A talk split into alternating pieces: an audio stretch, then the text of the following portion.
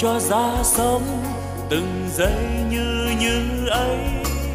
Sống luôn nồng thắm, lòng yêu thương nhân thế. Sống tôi vui sống nguồn tâm luôn sáng trong. Sống an lành quá, lòng bao dung khắp nơi.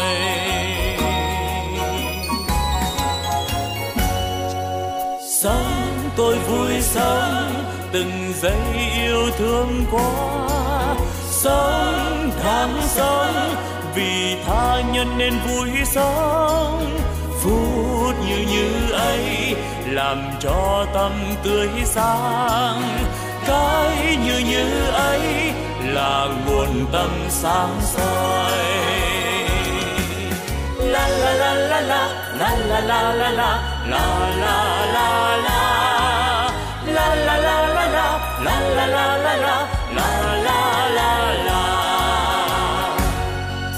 nếu hay ra thế, đời ta luôn luôn mới. Sống yêu thương mãi, từ nay yêu thương mãi. Sống an vui thế, đời ơi ta vui sống sống như như thế, mùa xuân thắm tươi. Xuân mãi thắm tươi sống như xuân mãi, mình đang như như thế. Chính như như đó là quê hương ta sống. Sống ta vui sống.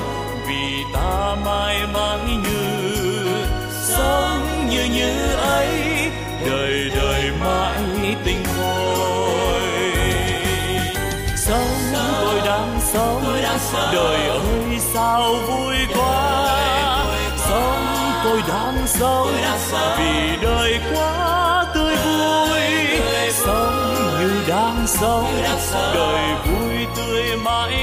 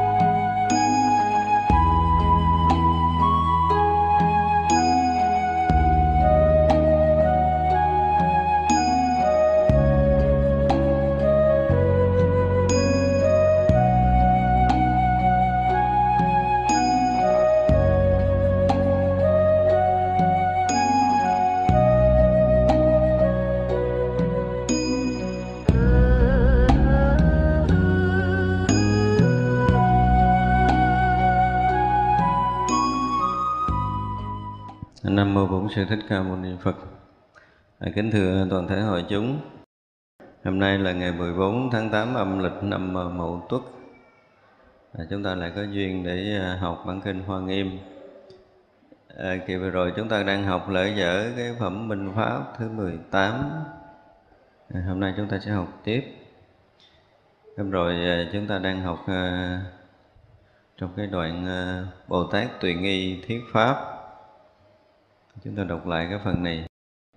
À, lúc bồ tát thuyết pháp văn cú liên thuộc nhau nghĩa không sai lầm pháp có trước sau do trí phân biệt thẩm định phải quấy chẳng trái pháp ấn thứ đệ kiến lập vô biên hạnh môn khiến các chúng sanh dứt tất cả nghi ngờ khéo biết căn tánh vào pháp của như lai. Chứng chân thiệt tế biết pháp bình đẳng dứt những pháp ái, trừ tất cả chấp, thường nhớ chư phật, tâm không tạm rời, rõ biết âm thanh thể tánh bình đẳng. Nơi các môn thuyết, tâm không chấp trước, khéo nói ví dụ không trái nghịch nhau, điều khiến đặng ngộ tất cả chư phật, tùy nghi khắp hiện trí thân bình đẳng bồ tát vì các chúng sanh mà thuyết pháp như vậy thì tự mình tu tập tăng trưởng nghĩa lợi chẳng bỏ các độ trang nghiêm đầy đủ ba la mật. Kỳ rồi cái đoạn này chúng ta đã nói tới cái, cái, cái dứt trừ à, pháp ái rồi. Pháp ái nói tới pháp ái thì nói hoài cả đời cũng hết. Nhưng muốn hết ái phải làm sao? Thật ra tất cả những người tu chúng ta à, nếu mà chúng ta không có hiểu đạo vững á, thì cái ái là một nỗi sợ hãi. Và khi dứt ái á, là lúc mà lòng chúng ta đã cạn kiệt cái mầm sinh tử. Thôi nói tới đây để chúng ta thấy là cái ái không phải dễ bướng gốc đó.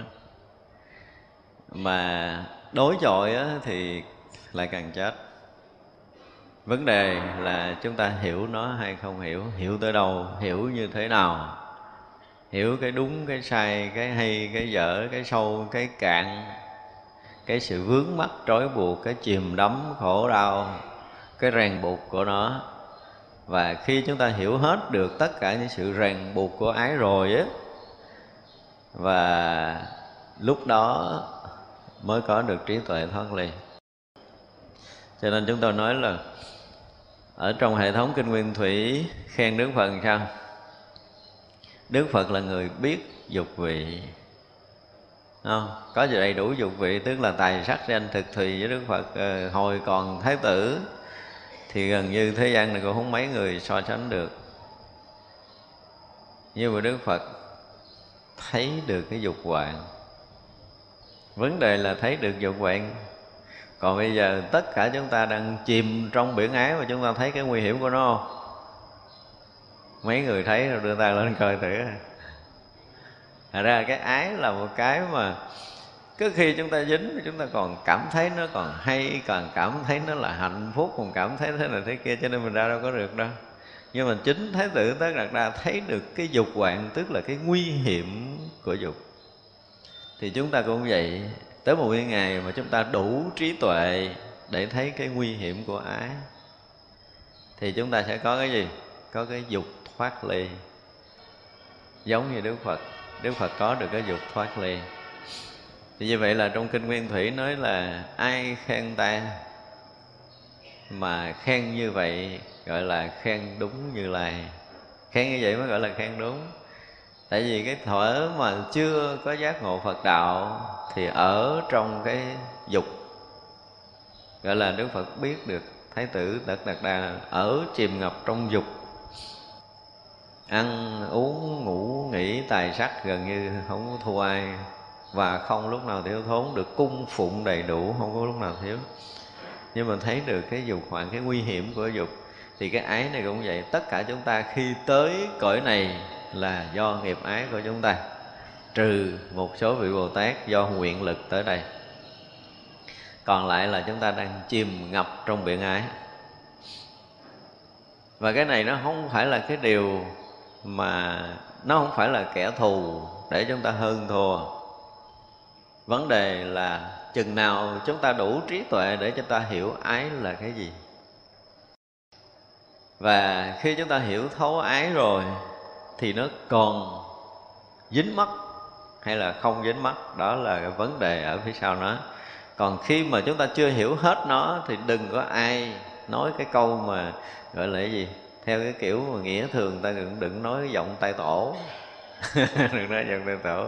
Tôi thoát rồi, tôi ra rồi, không có. Thoát như thế nào? Ít ra mình phải hiểu nó tới cái chừng nào, nó dính ra làm sao, chỗ nào gọi là dính, chỗ nào gọi là trong dính dính nhiễm như thế nào, dính sâu hay dính cạn. Nó gây đau khổ gây bất an như thế nào, tất cả những điều đó chúng ta phải hiểu, thật là thấu nó. Có những người tu, tôi thấy vướng vào trong đó, họ thấy bình thường. Vị thầy rầy tại ông thầy ông không hiểu. Thì đương nhiên là tôi không hiểu cái tình cảm riêng đó rồi. Phải không? Mấy người mấy người hiểu đó mấy người thoát ra nổi không? Vấn đề là mình sẽ, mình ở trong đó là mình biết mình ở ở đoạn nào thì mới là cao thủ. Đối với chúng tôi là như vậy. Mình dính ở cái tầng nào là cái tình gì và tình gì nó dính ở cái mức nào. Thật sự chúng tôi nói tương tôi nó có một cái đề tài, chúng tôi nói ba, bốn cái loại tình tình thương, tình yêu, tình bạn tình cha con. Bốn cái loại tình này phải minh định rất rõ để thấy rằng cái xã hội loài người của chúng ta đang lầm lẫn trong cái bốn cái tình này kỳ cục lắm. Tình cha con, tình quyến thuộc thân bằng, nó cũng là một loại ái nhiễm. Và cái việc ái nhiễm này thì không thể ai trách cứ được. Ái nhiễm này nó gần như là, nó một phần nó là thiêng liêng trong tình cảm của cha con rồi, của mẹ con rồi và nó cũng có một cái phần của nghiệp. Gần như cái gì nó cũng có tiếng nói của nghiệp. Chỉ trừ là tình yêu. Kỳ không? Tình yêu là không có tiếng nói của nghiệp. Thì đây là một cái chuyện khác mà chúng ta sẽ nói một cái đề tài này thì tôi nghĩ là rất là sôi động nhưng mà cái đó là chưa gì khác. Đúng cái đề tài nếu mà gặp gặp ở đâu đúng mình sẽ nói. Ở đây chúng ta đang nói cái, cái ái thì gần như tất cả chúng ta chưa chứng thánh. Tại vì cái bước đầu ví dụ như bước đầu mà mình à, mình à, chứng quả tu đà hoàng thì cái chuyện đầu tiên á, là mình phá trừ cái thân kiến thì cái ái nhiễm của mình á nó mới được dọn dẹp nhiều lắm là 50 phần trăm. Chúng tôi dùng cái từ là nhiều lắm là 50 phần trăm nhưng mà vẫn còn tham sân. Có nghĩa là tới tu đà hoàng tứ đà hàm mới là mũi lược tham sân. Và tham sân được mũi lược thì ái theo đó nó sẽ nhẹ đi. Chỉ còn ờ, vướng dướng cái ái gì?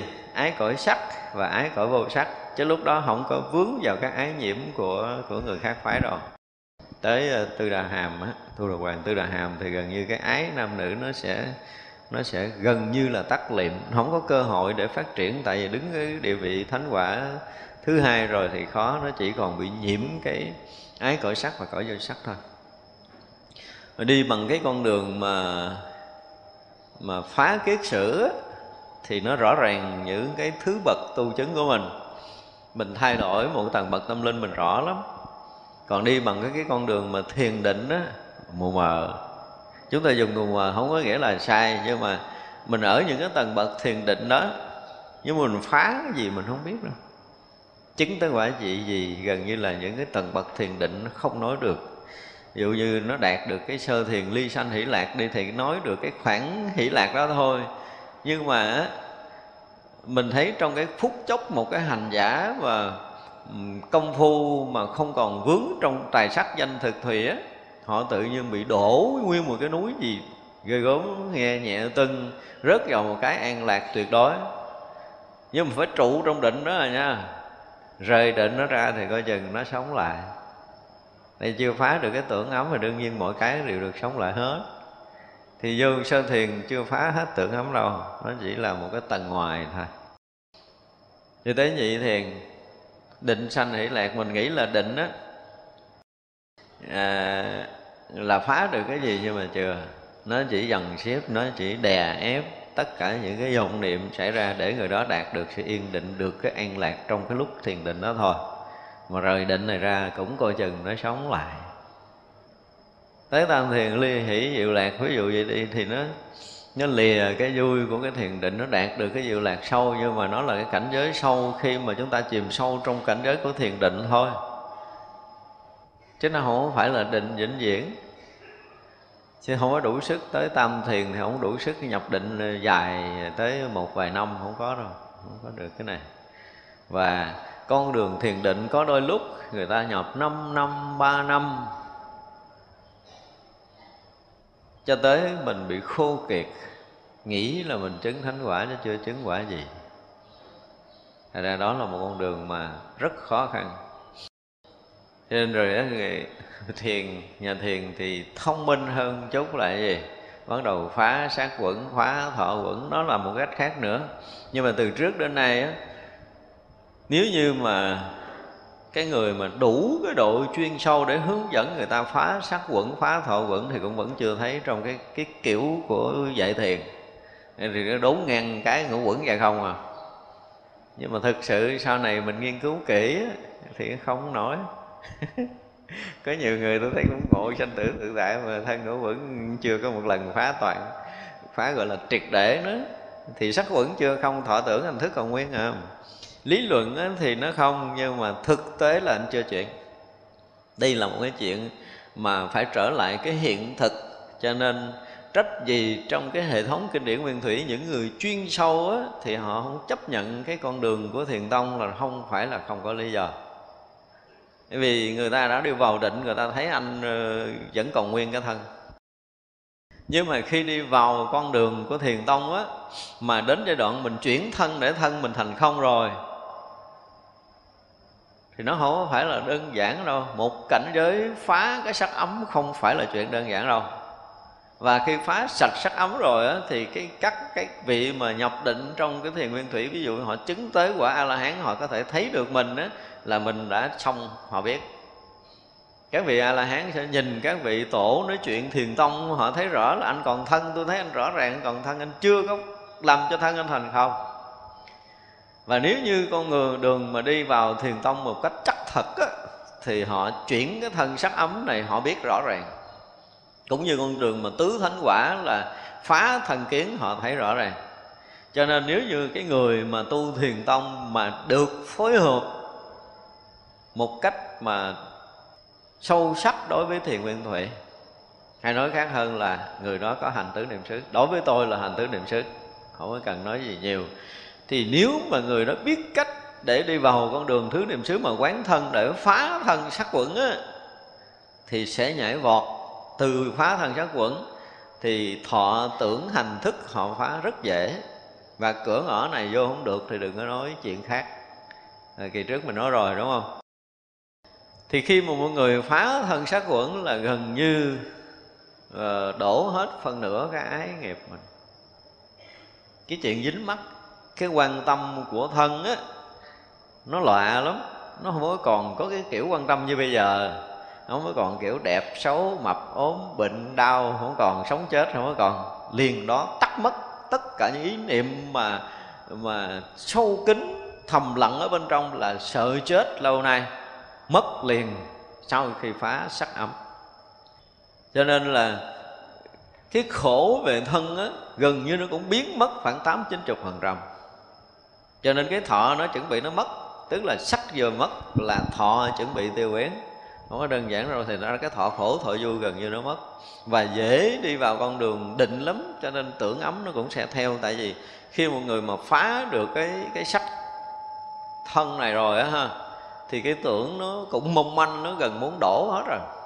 Chỉ có cái hành với cái thức là hai anh đó là thành trì thôi chứ còn phá được sắc thân là thọ với tưởng chuẩn bị đổ à, chuẩn bị sập á. Chỉ cần à, một vài à, lần thiền định sau là có thể phá một cái rẹt hai thằng một lượt là thọ và tưởng ấm liền đó.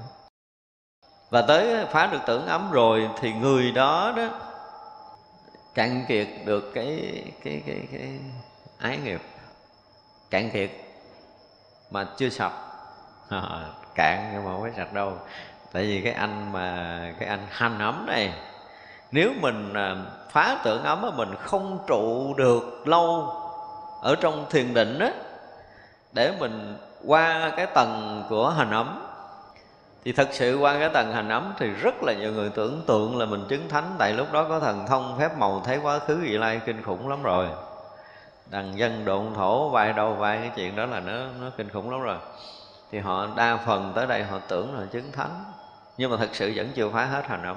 Đó là một cái chuyện lầm lạc của hằng hà sa số những người tu phật. Chúng tôi dùng hằng hà sa số tức là không có mấy người đủ trí tuệ để có thấy được cái hang ổ thực sự của hành ấm. Chứ đừng có nói là phá phá thì là cao thủ rồi. Thấy thôi, đã là khó. Thật ra rất là nhiều người cứ là vượt qua được cái tưởng ấm. Vượt qua thôi chứ chưa có khóa sạch.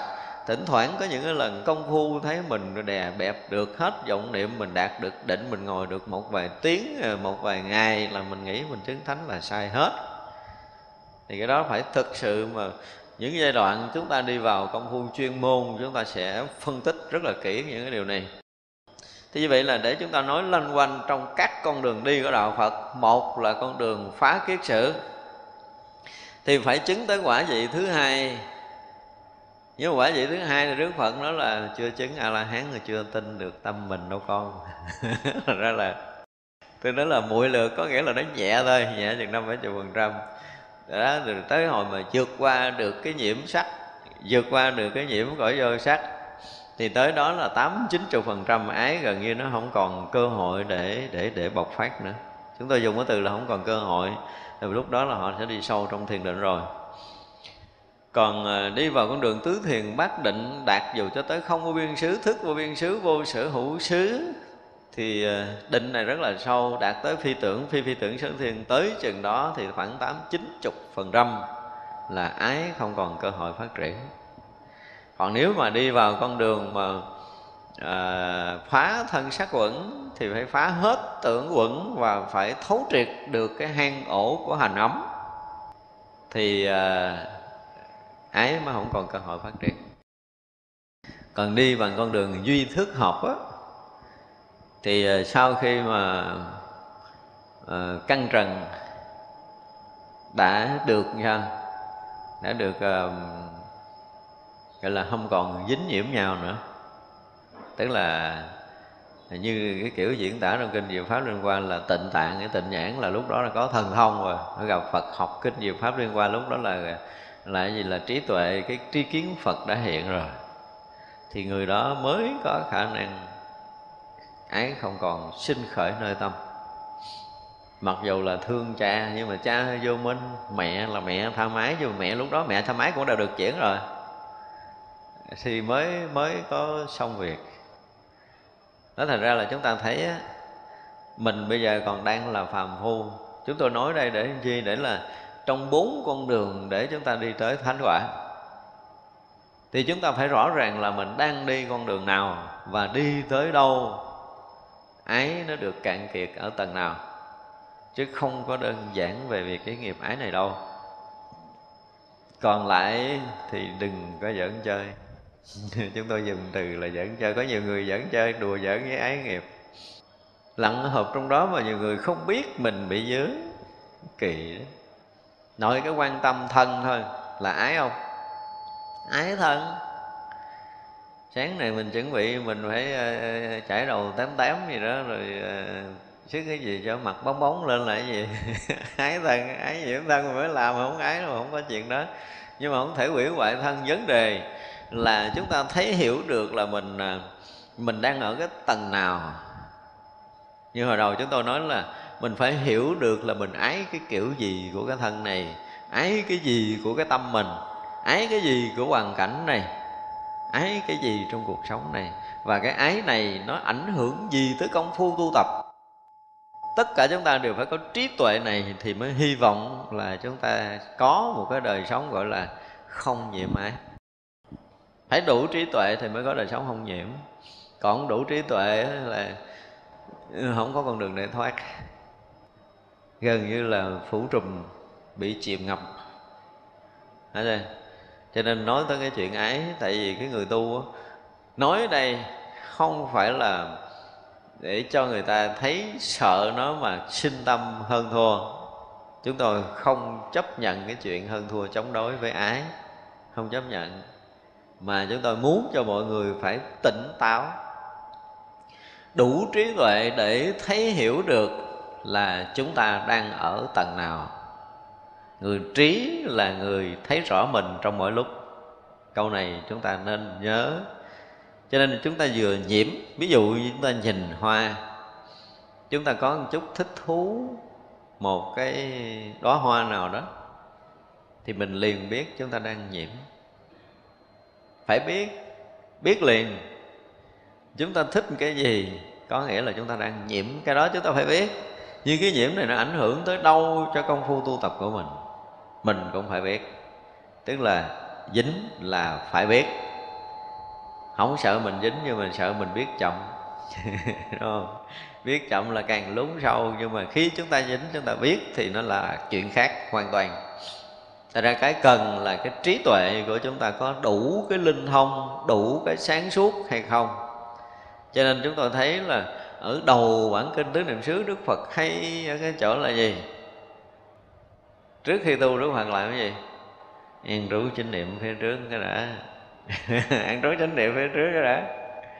Thì nếu như chúng ta thực sự mà ăn trú chánh niệm à, thì anh nào mà phá được cái cửa chánh niệm của mình thì anh mới vô sâu trong tâm.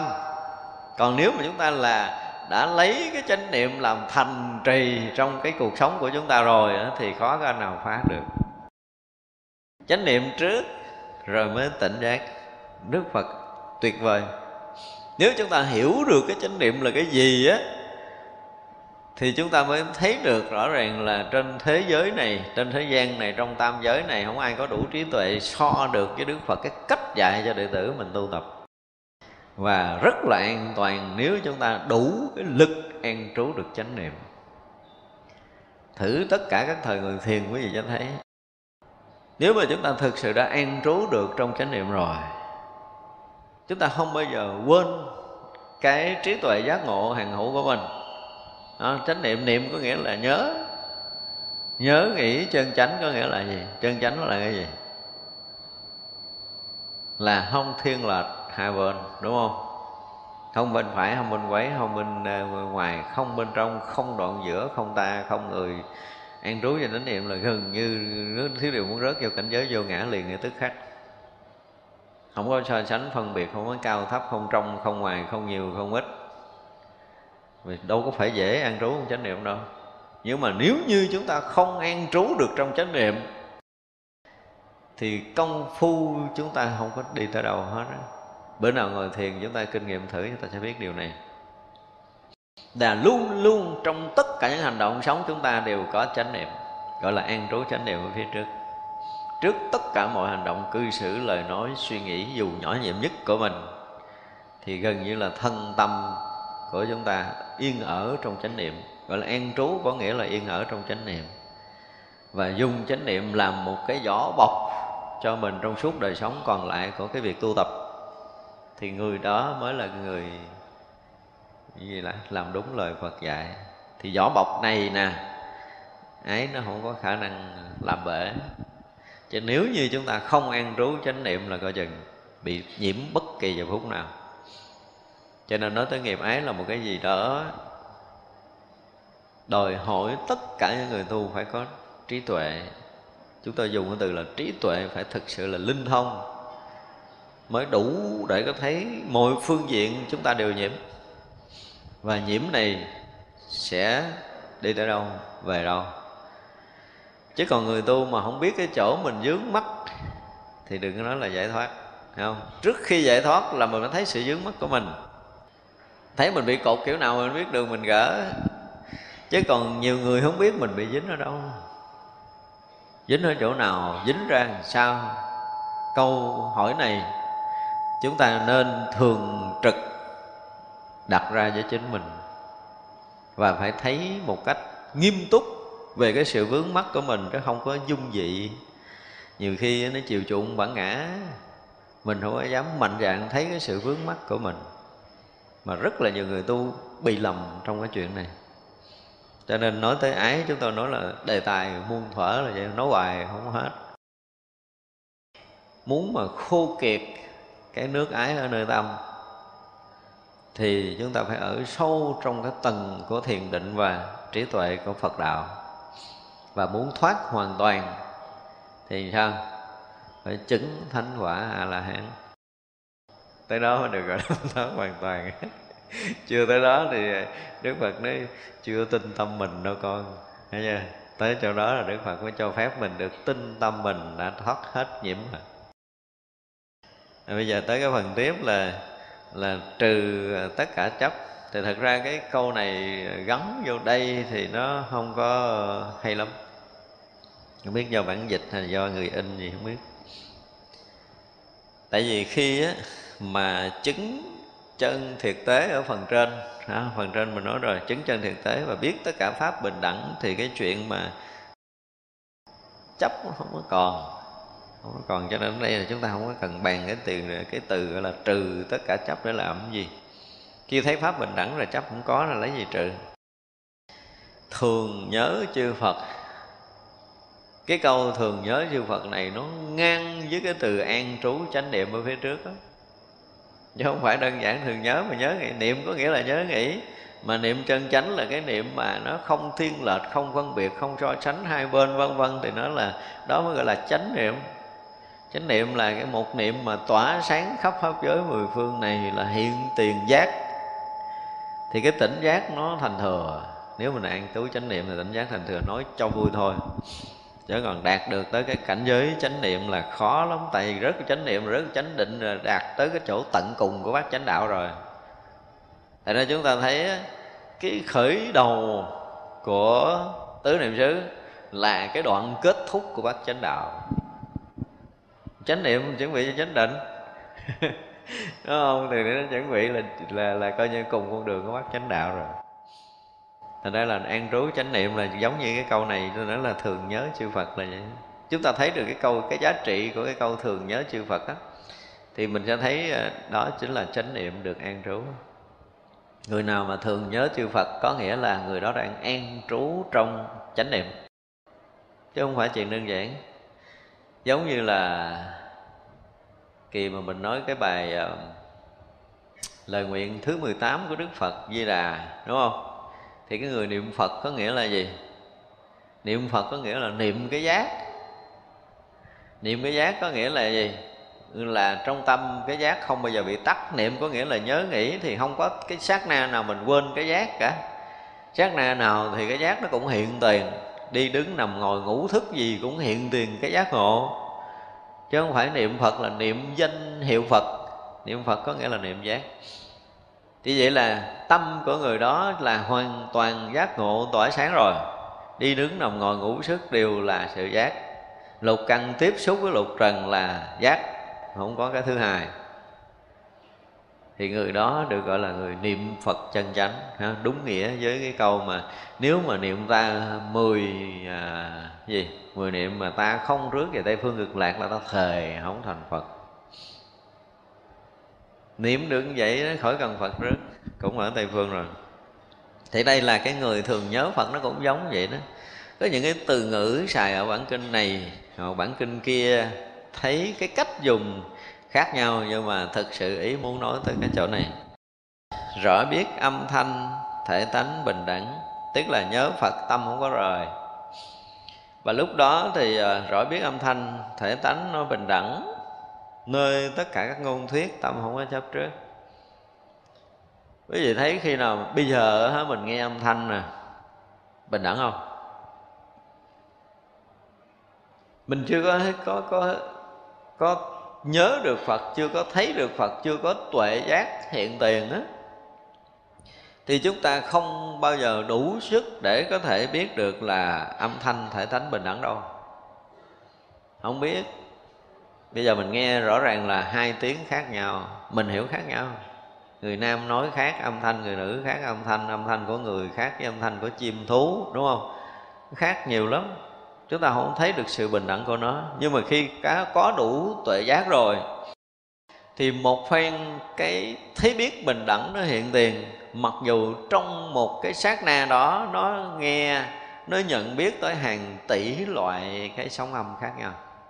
Nhưng nó thấy tuyệt đối bình đẳng. Lạ thường là tuyệt đối bình đẳng. Mà mình hay nói đi nói lại hoài là muôn ngàn cái sự sai khác nhưng mà không có một chút sai biệt nào. Nhưng mà nếu như trong phút đó mà không hiện cái sai khác là mình lầm. Tất cả mọi cái đều không giống nhau. Nhưng mà bình đẳng tuyệt đối. Thì nó khác. Thế bây giờ thì chúng ta nghe được tất cả âm thanh nhưng mà chúng ta chưa đạt tới cái cảnh giới gọi là bình đẳng tuyệt đối. Thì không phải.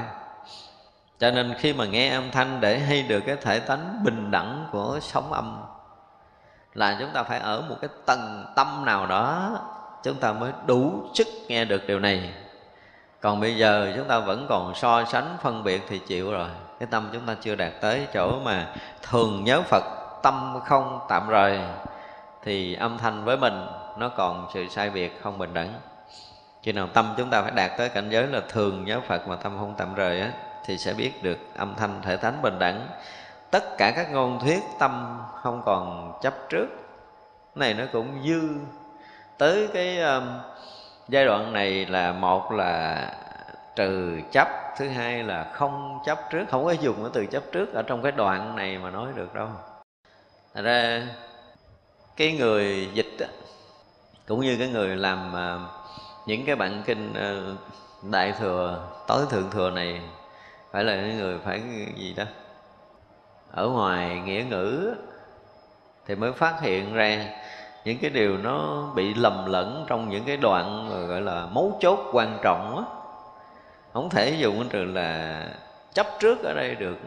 Cho nên nghe âm thanh mà đã thấy được cái thể tánh bình đẳng rồi thì nơi ngôn thuyết không còn chấp trước nghe nó kỳ lắm nó làm sao á? Không có chỗ để dướng lại, lấy gì chấp. Ta thấy được bình đẳng thì dính chỗ nào thì chấp. Thật ra nó không có, cái gì đó, cái cái lập luận nó không có đi vào cái cái chuyên á. Cái này là do một phần người dịch cũng như cái người không biết là do cái cách mà in sao á. Không biết nguyên văn nó như thế nào. Nhưng mà từ ngữ này đưa vô đây nó không có dính khéo nói ví dụ không trái nghịch nhau thiều khiến đặng ngộ tất cả chư phật. Tùy nghi khắp hiện trí thân bình đẳng. Thật ra khi mọi người mà đủ sức để làm cho người ta ngộ ờ, tất cả chư Phật thì nói chấp hay không chấp với họ nghe nó làm sao đúng không? Cho nên chúng ta thấy từ ngữ được đưa vô đây không hay.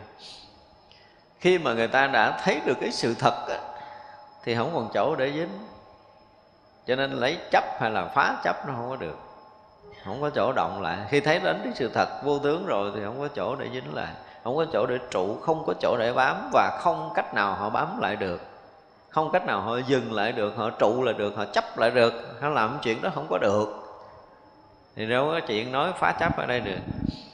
Cho nên mọi người mà nói đây dùng từ là đưa ra ví dụ không trái nghịch nhau thì chúng ta thấy là khi một người đã thấy được tới cái thực tế bình đẳng rồi, thì tất cả những cái hiển hiện trong pháp giới này là hiển hiện tới cái bờ mé thật của nó là một cảnh giới bình đẳng tuyệt đối. Mà đã tới cảnh giới bình đẳng tuyệt đối rồi, không nói chấp, không chấp, không xả, không có ly ở đây, không có thoát nữa, không có ly cũng không thoát nữa. Không có dừng trụ được, cảnh giới vô trụ hiện tiền mà khi một người đạt tới cảnh giới vô trụ hiện tiền rồi á, thì mới làm cho người khác ngộ được tất cả chư Phật. Không sống trong cảnh giới vô trụ thật sự thì không có đủ cái sức để có thể khai thị người khác đạt tới cảnh giới chân thật là thấy được tất cả chư Phật. Và còn tùy nghi khắp hiện thân trí bình đẳng. Dù bất kỳ cái chuyện gì xảy ra trong đời sống của họ họ cũng liền hiện tướng bình đẳng một cách tuyệt đối. Đây là điều đặc biệt cho nên khi mà chúng ta học đến cái những cái đoạn kinh mà tương đối quan trọng này á, thì cái cách ở đây dùng từ là cách lập luận, cái cách ví dụ nó không được lệch với cái đang thấy của hành giả đó, cũng như lệch với cái ý của đoạn kinh này. Cho nên mình ờ, thấy khó chịu cái từ là trừ chấp, phá chấp rồi đó, nó không có hợp ở trong cái đoạn đó là vậy. Bồ Tát, vì các chúng sanh thuyết pháp như vậy thì tự mình tu tập tăng trưởng nghĩa lợi, chẳng bỏ các độ trang nghiêm đầy đủ đạo ba la mật tức là nếu mà tu được như những cái nói ở trước, thì à, thuyết pháp tự mình tăng trưởng nghĩa lợi nó có một cái điều rất lạ trong cái việc thuyết pháp đó nếu mà chúng ta học bình thường, rồi à, thuyết pháp theo bài bản, những bài bản đã học, thế vậy chứ không có tăng trưởng nghĩa lợi gì đâu. Ngộ lắm, chúng ta chỉ thuần ở cái bề là so sánh, phân biệt, chuẩn bị bài giảng này, bài giảng kia, để giảng cho đúng với cái đề tài, đúng cái giáo án là nghĩa lợi không có tăng trưởng đâu nhưng mà có những cái bản kinh chuyên môn chúng ta là những người người đang tu tập á, thì chúng ta thấy một cái điều à, đặc biệt là gì? Có những khi à, cái nghĩa này mình chưa từng biết không biết.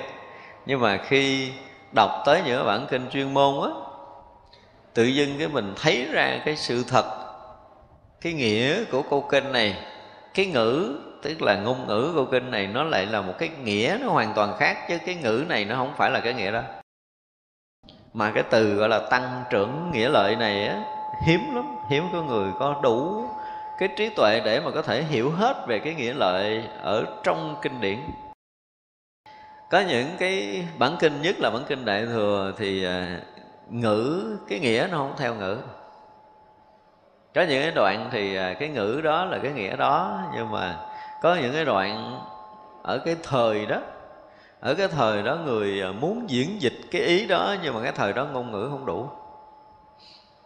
Thật ra khi mà đọc ở những cái bản kinh Đại Thừa, Chúng ta thấy là cái, Khi đọc vào chúng ta thấy là cái ý của cái người muốn nói Là cái nghĩa ở đâu á, Nhưng mà cái phương tiện ngôn ngữ giai đoạn đó Nó cạn hẹp cho nên họ tạm thời họ nói như vậy Thì mình phải nối được cái nghĩa kia kìa.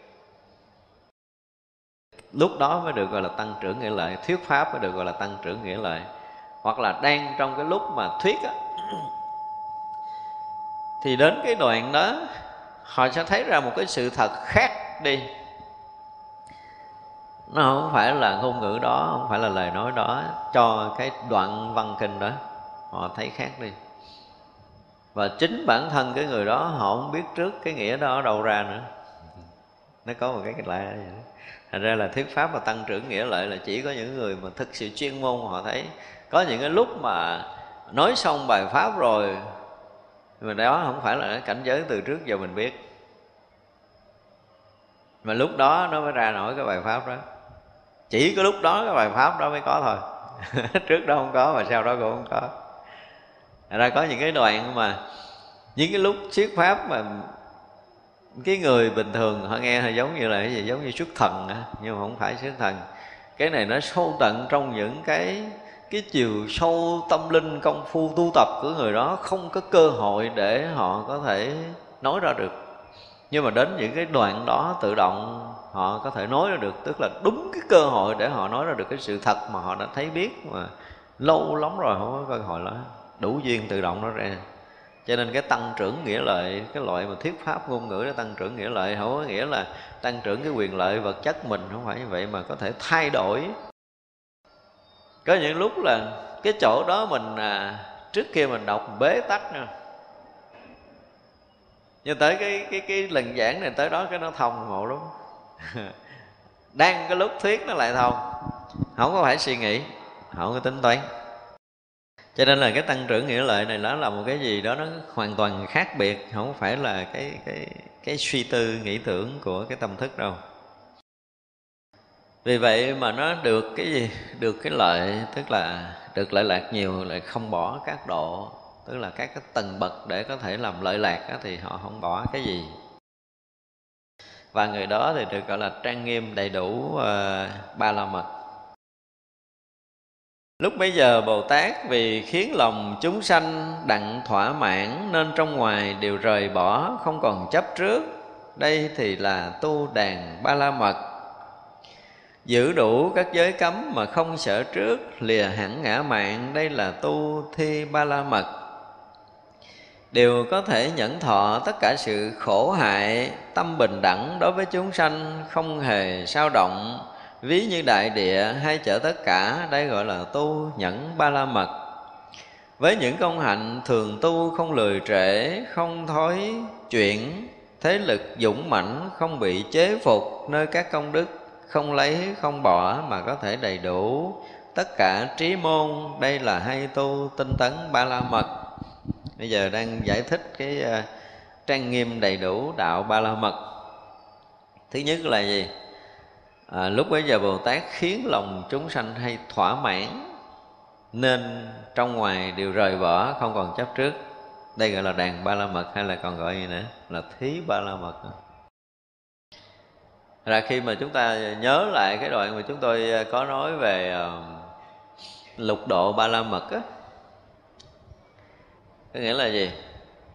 Cái người bố thí ba la mật bố có nghĩa là là rộng khắp đúng không? Thí có nghĩa là cho, nhưng mà nó có nghĩa khác là không dướng mắt, không chấp trước. Thì như vậy là một người mà bố thí ba la mật đúng như cái nghĩa đây là gì nè? Thứ nhất là khiến cho lòng chúng sanh đặng thỏa mãn. Cho nên gì?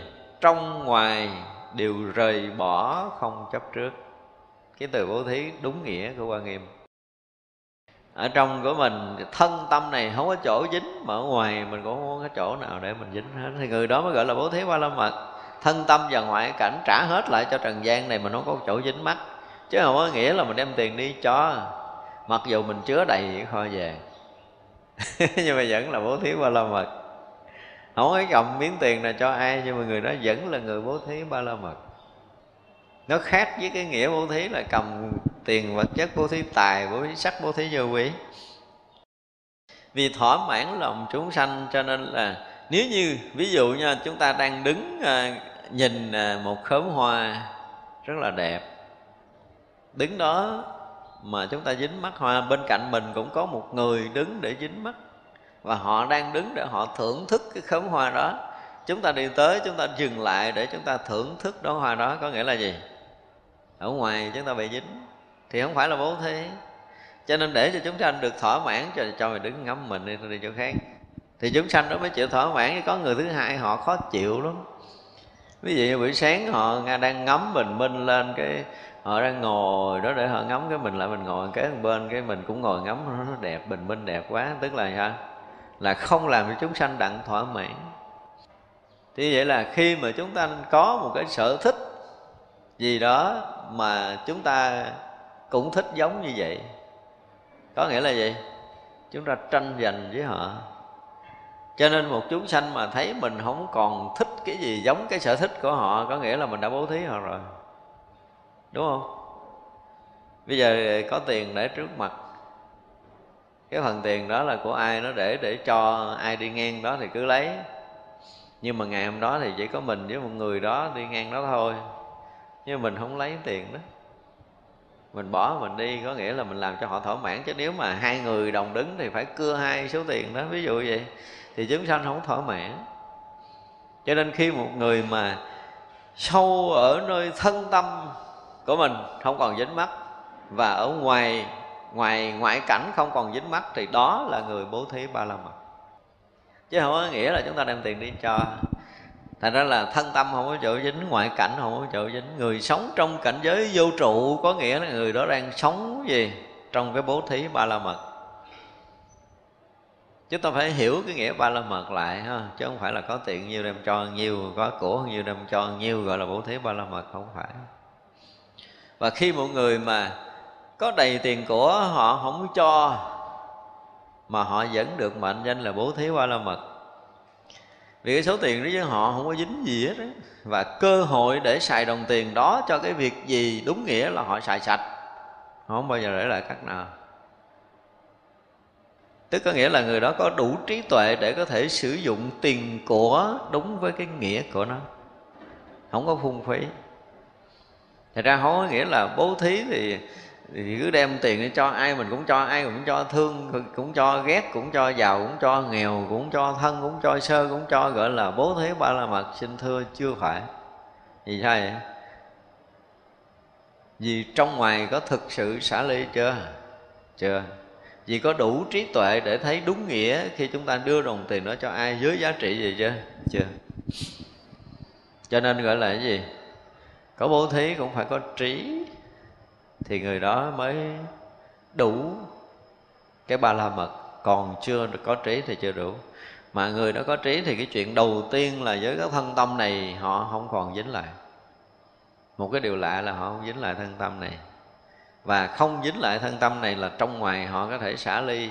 Và như vậy là chúng sanh yên tâm thi có mặt mình. Xuất hiện ở trong cái chỗ nào đó là biết chắc rằng mình đã là cái người xả ly rồi, không còn tranh giành với họ về bất kỳ cái quyền lợi nào nữa, thì lúc đó họ mới an tâm.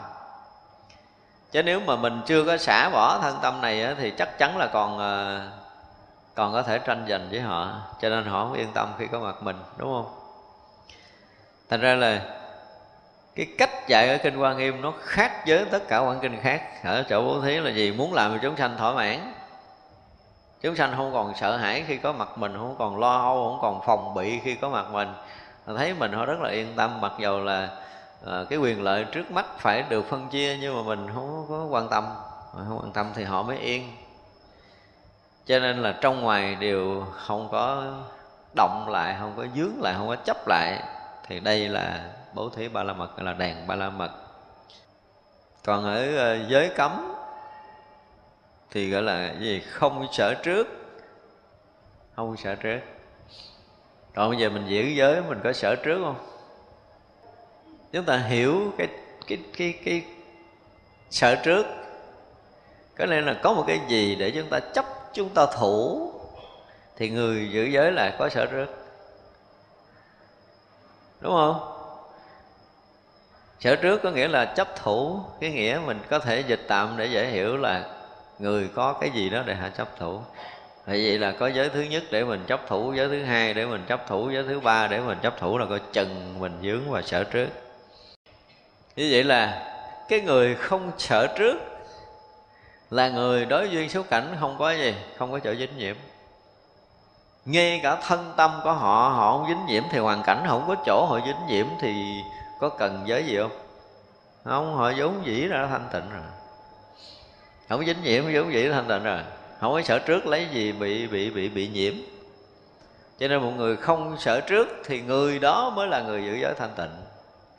Còn người giữ giới thanh tịnh mà còn sợ trước thì phải xét lại. Thế giới này cần phải giữ và phải giữ như thế này, phải giữ như thế kia, phải làm như thế nào là sai, làm thế kia là phạm, có nghĩa là người còn sợ trước. Chúng ta nên thấy được điều này, cho nên cái từ mà gọi là à, đủ các giới cấm giới thì nó không có nghĩa là cấm, mà cấm thì nó không phải là giới. Tại vì chữ sila là biệt biệt phần giải thoát mà. Thì đâu có cấm cấm thì đâu có giải thoát. Cấm bị ràng buộc rồi. Thật ra có những cái mà chúng ta chúng ta học á, rất là nhiều, không phải là ít, rất là nhiều sự lầm lẫn trong này. Ở đây đúng nghĩa kinh quan nghiêm là tất cả các giới không có sợ trước. Nếu mà chúng ta thực sự sống không sợ trước thì coi chừng chúng ta là cái người trì giới thanh tịnh. Đơn giản như vậy.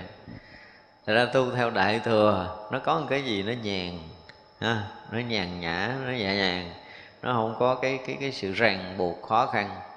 Nhưng phải là cái thấy biết đúng để chúng ta sống đúng với cái điều mà Phật tổ dạy. Chứ không phải nhàn nhàn theo cái kiểu phàm mình đó là không có thoát ra khỏi cái sở trước đâu mà không có thoát ra khỏi sở trước là sẽ phạm. Thà là giữ giới, đúng không? Có nghĩa là khi mà chúng ta chưa có đủ cái tầm, gọi là lúc nào cũng sống vô sở trước, thì vô sở cầu, vô sở sợ nó sẽ xảy ra. Nhưng mà chúng ta chưa đạt được cái vô sở trước, vô sở cầu, vô sở sợ vì chúng ta chưa có cái gì. Chúng ta chưa có thấy hiểu, thấu hiểu được cái vô sở trụ và như vậy là một người mà thấu hiểu vô sở trụ thì sẽ, vô sở cầu, vô sở sợ, vô sở trước, thì người đó là tự động giữ giới thanh tịnh. Còn chưa đạt được cái này thì phải làm ơn à, phật dạy sao làm vậy đi, để cho nó yên.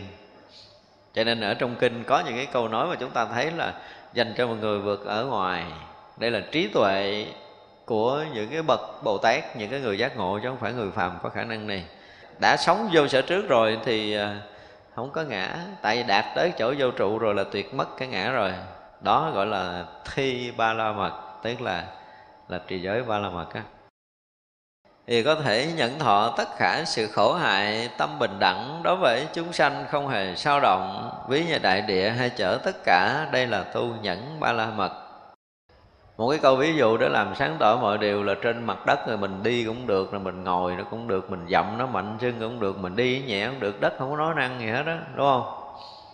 Và cây cỏ, thuốc nó cũng mọc trên đó, nhưng mà cây cỏ độc nó cũng mọc trên đó. Thuốc bổ, thuốc độc thì cũng mọc trên đất, ha. Rồi ở gì, dơ hay là sạch cũng thải trên mặt đất đó. Cây cổ thụ to hay là những cây cỏ nhỏ nó cũng mọc trên mặt đất đó mà đất nó cũng không nói tiếng nào. Thì với cái nhìn của đại thừa là trong tất cả những cái sinh hoạt trong đời sống này của mình mình phải giữ cái tâm bình đẳng như mặt đất. Không có so sánh. Không phải là tạt miếng nước nóng xuống nó nhăn mặt, tạt nước lạnh xuống cái nó cười. Nó không có chuyện đó. Tạt nước gì cũng được. Hết nước dơ, tạt xuống cũng được. Nước sạch, tạt xuống cũng được mình cuốc sâu, mình trồng cây cũng được, cuốc cạn mình trồng cây cũng được, cũng chưa có hề có nói mình tiếng nào, hết chưa mình cất nhà to, nhà nhỏ, mình à, lấy hũ lô mình cán nó, lấy búa mình đập nó gì nó cũng không hề có sự dao động nào. Thì khi tâm của chúng ta đạt tới cái bất động như đại địa thì người đó mới gọi là cái người nhẫn nhục. Đức Phật muốn dạy cái cách nhẫn nhục của mình, Đức Phật ví dụ như đại địa là chúng ta sẽ hiểu nhưng mà tâm chúng ta nếu mà bình đẳng tuyệt đối để tiếp nhận mọi hoàn cảnh được như vậy thì chúng ta mới đạt được nhẫn nhục. Còn mình thấy ờ, người này nói nặng, mình gắn nhịn là có phải tiếp nhận bình đẳng không? Không. Mình thấy người này nói hơn mình mình gắn nhịn. Mình thấy cái việc này nó khác việc kia, thì cái thấy chúng ta đã bất bình đẳng rồi. Và như vậy chúng ta không thể tu nhẫn nhục được. Không phải nhẫn có nghĩa là nhịn chịu người mà tu nhẫn nhục mà nhận chịu á, nhịn chịu á, cái kiểu mà học lâu nay là người đó không có tu nhẫn nhục được đâu. Không hiểu được nhẫn nhục lấy gì tu. Chứ một người mà nó thấy được tất cả các pháp bình đẳng là người đó đã tu thành tạo công cái pháp nhẫn nhục ba la mật thì gần như hoàn toàn tâm bất động với mọi hoàn cảnh thuận nghịch. Có không hay dở, đúng sai, còn mất và tất cả những cái đó, tâm họ rấn rõ ràng nhận biết mà không hề có một cái sự tiếp xúc khác nào thì lúc đó mới được gọi là nhẫn nhục ba la mật. Tôi tin ông thầy quá ừ, cái tôi cũng làm hết lòng, hết dạ gì được luôn, nhưng mà ông lại ờ, hiểu không đúng mình, cái mình khó chịu. Ông nói quan mình nữa. Nhưng mà tại vì ông thầy cho tôi tôi gán, tôi nhịn, chứ nếu không phải ông thầy tôi cãi rồi. Đúng không? Tại vì mình thấy mình cãi cô không lợi, thôi mình nhịn đó gọi là nhẫn chịu ha. Và nhẫn chịu đó thì sao? Chúng ta bị bất an thì không phải là nhẫn nhục. Tâm chúng ta luôn luôn bình đẳng không sao động mới gọi là nhẫn. Còn có cái gì khác? Khi cái thấy nhìn chúng ta xảy ra thì chúng ta không phải là người nhẫn. Cho nên đây là phải uh, tất cả những khổ hại nè tâm bình đẳng không hề có bất kỳ sự sao động nào. Chúng ta đón nhận cái cuộc sống này lúc nào cũng như là nhận món quà lớn mà tạo hóa tạo cho mình ban cho mình thì lúc đó chúng ta đang tu nhẫn nhục thấy chưa? Thì à, chút đứng lên lỡ có người dậm chân mình cái nhìn xuống thấy một cục máu bầm tạo hóa đang ban cho mình. Chúng ta phải chắp tay cảm ơn tạo hóa đã ban cho con món quà lớn không bao giờ tôi quên bà đâu á, chứ bà đừng có giỡn. Nó không bao giờ mình quên được. Nhưng mà thật sự á, đến một cái ngày mà chúng ta thấy một cái điều là công phu chúng ta đã tới một cái đoạn á ha, là đụng cái gì mình cũng đủ lòng tri ân được. Thì tới lúc đó quý vị sẽ thấy rằng mình tu tốt mà thế gian này hết đường để làm khổ mình rồi ví dụ cái từ là không còn đường nào để làm khổ mình được. Nếu chúng ta tất cả mọi chuyện đến với mình mà mình nhận với tất cả tấm lòng tri ân á, thì đời ngang đó hết khổ. Tại nó hết khổ đâu có kiếm gì khác, Không có cần cực, đúng không? Khỏi cần phải làm gì thêm. Mọi chuyện đến với chúng ta Chúng ta đều thể hiện cái lòng tri ân sâu sắc nhất của mình là chúng ta đang đón nhận tất cả những cái gì tạo hóa ban cho mình với lòng tri ân và biết ơn. Ngang đó, kiếm khổ không bao giờ có, khỏi cần tu gì thêm. Đạt được cái nhẫn ba la mật rồi. Tới đó là đạt được nhẫn ba la mật. Còn không đó là à, đừng có quân quán gì mất công lắm. Quán cái kiểu gì đi nữa nó cũng không thoát. Cho nên khi mà chúng ta thấy được đến cái sự thật mà chúng ta không vướng mắc đó thì chúng ta mới sống được đúng với sự thật.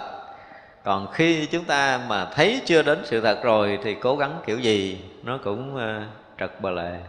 Không bao giờ tới không bao giờ đúng. Cho nên khổ đau không bao giờ hết với mình. Với những công hạnh thường tu không lười trễ không thói chuyển thế lực dũng mãnh không bị chế phục nơi các công đức không lấy không bỏ mà có thể đầy đủ tất cả trí môn đây là hai tu tinh tấn. Cái cách dạy tinh tấn này cũng khác với những hệ thống kinh điển nguyên thủy, chúng ta thấy. Tất cả công hạnh thường tu không lười trễ. 24 tới 24 không có cái vụ mà quể quải. Để cho mình có một chút quể quải là mình rớt như đâu à? Hả, rớt rồi Hôn trầm. Mình là gần như hôn trầm 24 trên 24 Hôm trước này mình nói rồi, đúng không? Tức là tất cả mọi việc chúng ta phải làm bằng cái sự hưng phấn của tâm thì mới không rớt vô hôn trầm nếu ngồi thiền cái lúc đầu cũng tỉnh, cái hồi cái thấy mình yên, dễ sợ luôn á. Mình bữa nay sao mà ngồi thiền tâm cũng động. Nhưng mà cái đầu gật lê lệ à. Yên, nhưng mà không phải là tỉnh. Tỉnh yên mới là đúng phải chưa mà mù mù, mờ mờ, yên là sai rồi. Chưa nói tới cái mê để mà yên, mê ngủ. Đây nó rớt vào cái trạng hôn trầm là một cái sự lười mỏi xảy ra nơi tâm của mình. Ở đây đức phật dùng là tất cả các công hạnh không được lười trễ. Thì mới được gọi là tinh tấn, có nghĩa là ngay cả cái việc nằm để nghỉ cũng là rớt vào công phu chứ không phải nằm nghỉ là là ngủ đâu, không có chuyện này. Mở mắt ra dù là lúc đó là không giờ, chưa tới cái giờ thức chúng, nếu mà mình là cái người có tu là rớt vào công phu liền. Ngủ không được thì cái chuyện của nó, nhưng mà bây giờ cái chuyện tỉnh hay không tỉnh mới là cái chuyện của mình. Có bây giờ chúng ta làm vậy chưa? Hay là bây giờ mở mắt ra nhìn đồng hồ chưa tới giờ ngủ tiếp. Chứ ít khi nào mà chúng ta cơ hội được tỉnh trong giữa đêm là cơ hội để cho mình được công phu. Không có nói chuyện mất ngủ đây, mà mất công phu mới là cái chuyện quan trọng của mình, chứ còn mất ngủ không quan trọng đâu. Thì mới được gọi là không lời trễ, tức là tranh thủ từng chút trong cuộc sống của mình. Hở ra là chúng ta phải rất vào công phu tu tập liền. Ví dụ như bây giờ nửa đêm mà mở mắt thức dậy, lỡ phải thức nửa đêm, thì sao? Thức dậy thì lơ mơ sẽ bị động chúng. Nói chưa? mà bây giờ nằm đó để mà rớt vào công phu, chúng ta rớt nổi không? Hay là hay là rớt vào giấc ngủ trở lại? Nếu chúng ta không lười trễ trong tất cả các hạnh mà trong các hạnh đó thì có cái ngủ này. Ở đây đức phật dùng là tất cả các hạnh mà chúng tôi nói sâu nhất là ngay chỗ cái ngủ. Cái ngủ nó dễ bị sụp vô cái mê và cái tỉnh. Mình vừa tỉnh nhưng mà mình có thể bị mê trở lại. Nhưng mà thực sự một người có tu á họ mở mắt ra dù giờ nào, họ bất kể thì họ không kể cái giờ đâu. Nếu mà bật ngồi dậy được thì ngồi, mà nằm thì cũng rất vào công phu liền ngay phút đó. Không có cái chuyện lười trễ. Mở mắt ra mình phải định thần, định tâm, định tĩnh cái đó. Đối với chúng tôi là phải vậy đó, phải mở mắt ra là phải định thần lại là mình đang ngủ ở đâu, có nhiều khi mình à, đi chỗ khác mình ngủ, không phải là nhà của mình, nhưng mà phải định thần lại coi mình đang nằm ở cái kiểu gì, đang nằm đúng tư thế, trang nghiêm, đang nằm ở trong cái mùng mình, hay là đang đi là ở cái xứ xa. Ví dụ như mà phải định tĩnh lại coi mình đang như thế nào. Và thực sự định tâm trước khi chuẩn bị làm một cái việc gì đó. Với ba cái định này là phải xảy ra. Định tĩnh, định thần, định tâm là phải xảy ra rồi muốn ngồi dậy để mà rửa mặt hay là vệ sinh gì đó thì lúc đó sẽ tính sao? Chúng ta phải rớt vào cái chỗ định tâm trước cái đó rất giờ công phu thì không biết là mình công phu gì, nhưng mà cái chuyện chính là cái tâm chúng ta sẽ định. Chúng ta sẽ an khi chúng ta bắt đầu làm một cái chuyện rất nhỏ là chúng ta chỉ dời cái tay mình thôi. Ví dụ thì cũng trong cái an định dù là mình nằm với chính mình, ở đây không phải chuyện cái chuyện của ai, chư thiên hay là phật thấy, không cần tính cái chuyện này. Mình đang nằm ở tư thế này mà mình muốn đổi cái tư thế, thì mình có tỉnh táo mình đổi không? Hay là cái kiểu mà thật sự thật sự rồi thích nằm kiểu nào nằm? Ở đây đức phật gọi là mỗi cái hành động mà. Thật ra chỉ cần một chút nhúc nhích là chúng ta phải ở trong cái chỗ an tịnh cái đã rồi mới làm mọi việc làm phải khởi đầu từ cái chuyện an tịnh. Ở trong cái cảnh giới công phu cho nên có nhiều khi á à, quý vị mà có um, có ăn dưỡng sinh quý vị sẽ rành cái chuyện này. Cái ngày nào đó lỡ mà trong cái buổi chiều buổi tối chúng ta ăn trái cây ăn đường hoặc là ăn những cái loại nặng á thì chắc chắn đêm đó chúng ta ngủ không có sâu. Có ai để ý không? Ăn đồ ngọt chắc chắn là ngủ không sâu trong đêm đó ăn đồ chua chắc chắn ngủ sâu trong đêm đó. Rồi thậm chí còn mất ngủ mất ngủ, còn nói chuyện trời rần đất lở gì nữa, tùm lum á nghĩa mà mình à, nhọc cái gì đó thì không biết nhọc cái gì. Không có đâu thì ra, có đôi lúc á, lỡ mà chúng ta có phạm đồ ngọt, thấy chưa? Thì đêm đó chắc chắn là ngủ sẽ bị giật mình giữa đêm, không có thể nào mà đi xuông giấc đâu. Thì sao? Là cơ hội. Và nhất là những người bận rộn á thì cái chuyện mà phải thức giấc nửa đêm là một cơ hội tu tập của chính mình. Có ai thấy là cơ hội không? Phải sợ ờ, thức nửa đêm mình sáng mai là không nổi gì, lung tung không phải đâu. Ví dụ mà dỗ ngủ lại sáng bữa sau nó mới kịp. Còn mà chúng ta mở mắt ra mà chúng ta an trong cái yên định á, thì cái năng lượng kinh khủng lắm. Thử đi rồi sẽ thấy điều này. Hồi trước thì mình cũng nói cái chuyện mà trong một đêm nó có khoảng 2 tiếng đồng hồ, chúng ta chìm rất sâu. Thậm chí là cơ thể chúng ta chìm tới mấy độ. Và sau cái chìm sâu đó, bắt đầu nó nó trỗi cái nhiệt độ cơ thể chúng ta lên, vừa đủ 37 độ, lúc đó chúng ta sẽ tỉnh. Và mà thức luôn ngay lúc đó là tuyệt vời, dù đó là một hay là hai giờ khuya. Quý vị thức luôn rồi mới thấy mình à, hôm sau làm việc không mệt hưng phấn lạ thường lắm. Nhưng mà nếu chúng ta mà cơ thể nó lên tới 37 độ mà chúng ta giật mình tỉnh một chút cái mình mình ngủ lại thì nó lại chìm lưng lửng trở lại. Cho tới hai ba giờ khuya mình thức thì ngày hôm sau mình làm việc sẽ bị mệt. Cái này là bữa nào chắc phải nói một cái bài thiền và giấc ngủ đó, nó có nhiều chuyện vui lắm. Để thấy rằng là trong đi đứng nằm ngồi thì cái chuyện nói nó thường là ai cũng đã từng nghe rồi, cho nên đức phật nói là mọi công hạnh chúng ta không lười trễ. Thì vậy là ngủ thức dậy mà mình không lười trễ thì không có chuyện gì trong ngày mình lười trễ đâu. Cho nên tôi lấy ngay cái móc là vừa mở mắt vậy vừa mở vậy là chúng ta phải phải đủ cái tinh tấn nhập đạo liền. Vừa mở mắt ra là cái chuyện đầu tiên của mình là giống như hôm trước giờ mình nói là mình chắp tay lại mình đảnh lễ chư Phật, chư Đại Bồ Tát, chư vị Thánh Hiền, đúng không? Mặc dù là mình ngủ chưa có được trọn giấc đêm, nhưng mà mình được mở mắt ra một cách yên bình. Thì nên đảnh lễ chư Phật và bắt đầu nhập vào trong cái yên tịnh của chính mình cái đã. Chuyện gì nữa là tính sao? Nhưng mà dứt khoát là từ đó bắt đầu tỉnh luôn, chứ không có vụ mà sực sừ rồi ngủ lại. Thì gọi là không lời trễ mặc dù là chuông chưa đánh, chưa có báo thức, nhưng mà chúng ta đã rớt vào công phu rồi. Nhưng mà nghĩ quý vị thử đi. Ai đã từng có một vài lần mà giật mình nửa đêm mà chúng ta rớt vào công phu á, thì quý vị sẽ sẽ để ý một cái ngày hôm sau chúng ta khỏe lạ lắm. Nó có hai trường hợp là chúng ta bị ờ, dương quá cơ thể của mình thì giấc ngủ nó cũng sẽ ít đi. Ít nhưng mà nó rất là sâu. Còn âm á, ăn đồ âm thì ngủ nó không có sâu.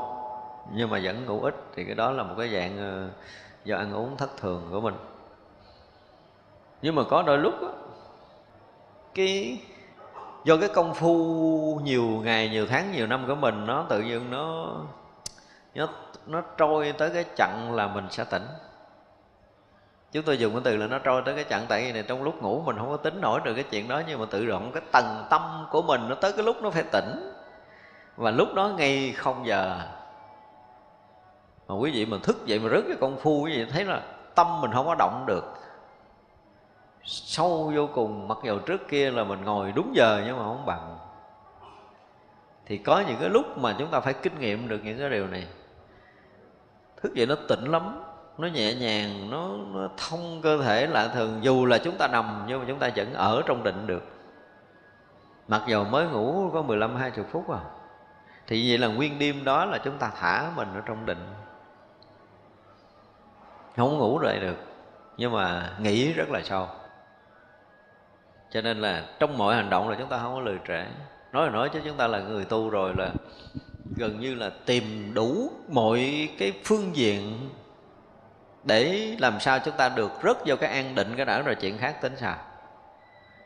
Đi đứng nằm ngồi, chuyện gì cũng vậy. Đối nhân sự thế, tiếp xúc với duyên cảnh bên ngoài, tất cả mọi cái chúng ta phải đặt mình ở trong vị trí an định cái này được tạm gọi là chúng ta ở trong đạo cái đã. Rồi muốn nói, muốn nghĩ, muốn làm gì đó thì làm. Thì cái đó mới được gọi là tinh tấn.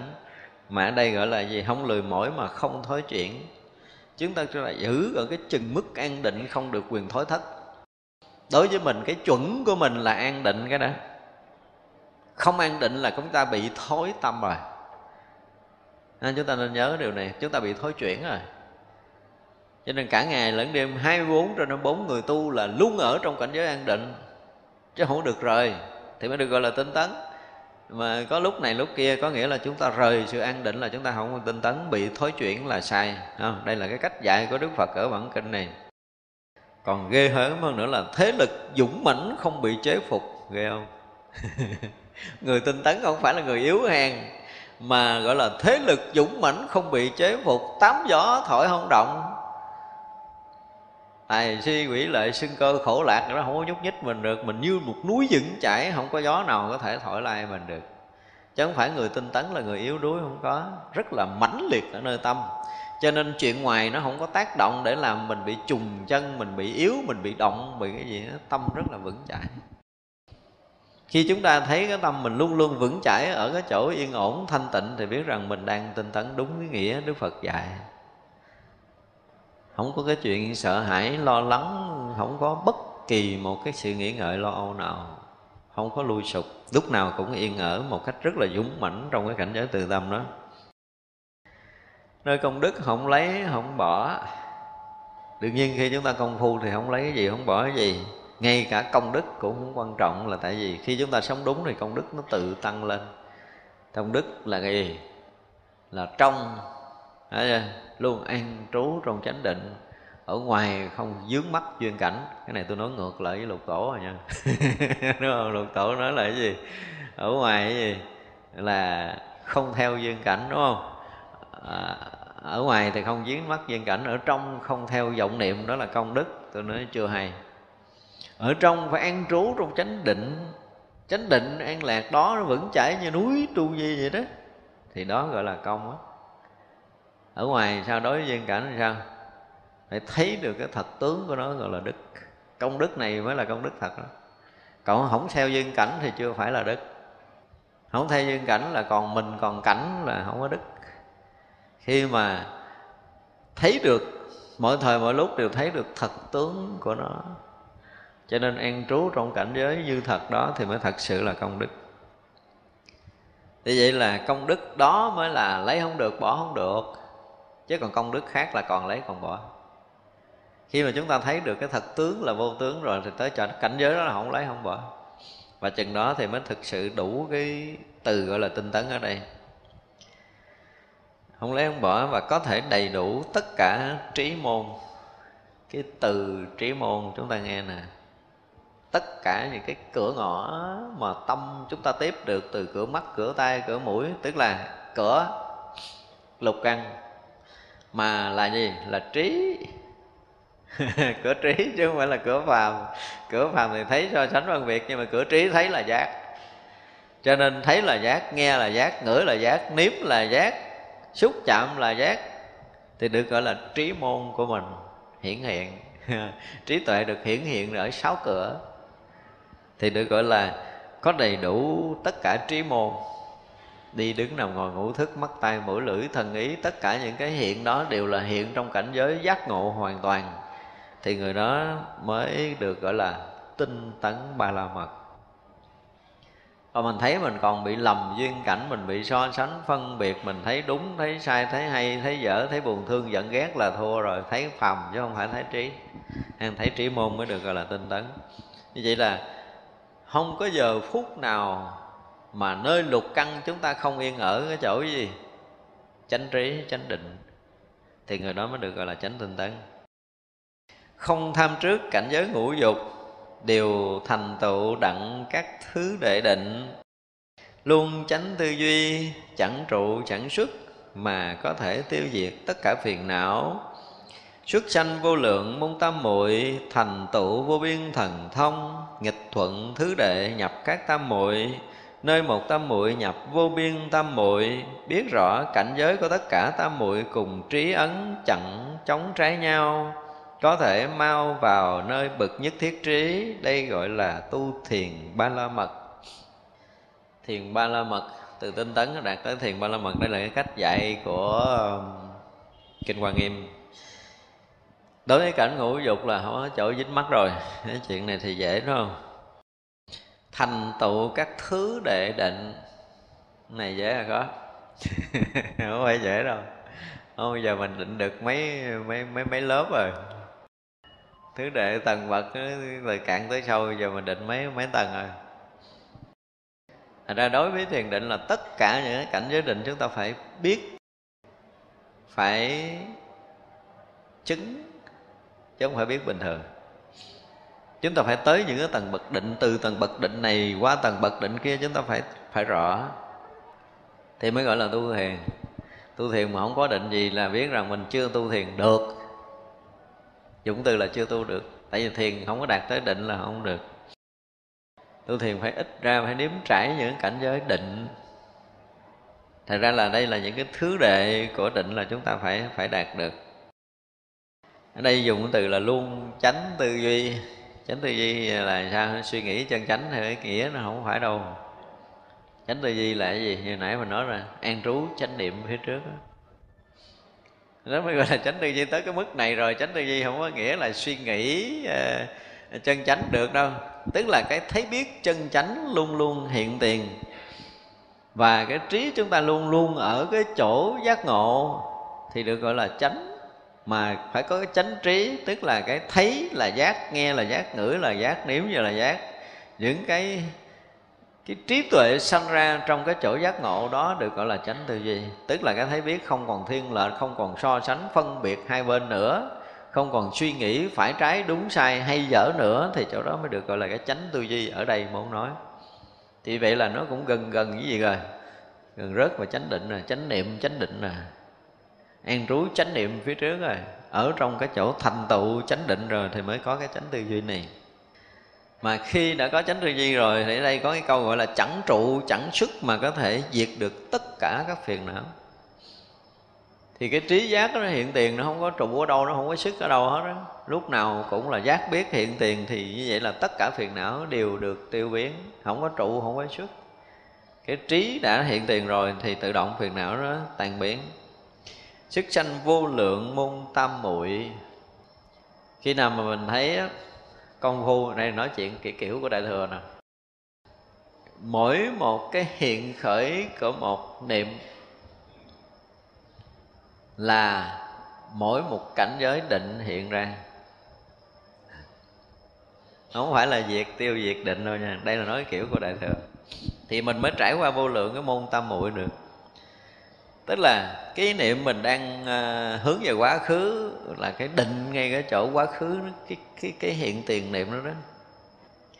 Cái niệm mình đang hướng tới vị lai là chúng ta hiện cái định ở cái niệm đang hướng cái vị lai đó đó. Chúng ta phải trải qua vô lượng cái môn định đó. Cái niệm hiện mà mình bị động tâm thì nó khác. Hiểu chưa? Ở đây mình nói để mình thấy rõ điều này. Nhưng mà cái ý niệm nó hiện trong cái thanh tịnh sáng suốt của mình. Là cảnh giới định chúng ta đang hiện, tiền trong cái niệm đang hiện. Cái niệm đang hiện trong cảnh giới thanh tịnh của chính mình. Chứ không phải niệm khởi lên là mình động.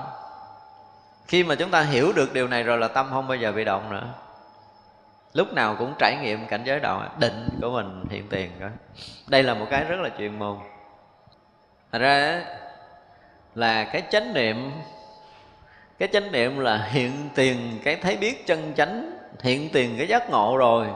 Cho nên tất cả những cái niệm mà gọi là động niệm á Thật ra trong cái đoạn trước mà mình nói là cái ý niệm nó hiện ra Ý niệm hiện ra thì nó cứ hiện ý căn nó cứ rõ vậy, Ý căn nó không có bị động bởi ý niệm này đâu. Nhưng mà mình lầm.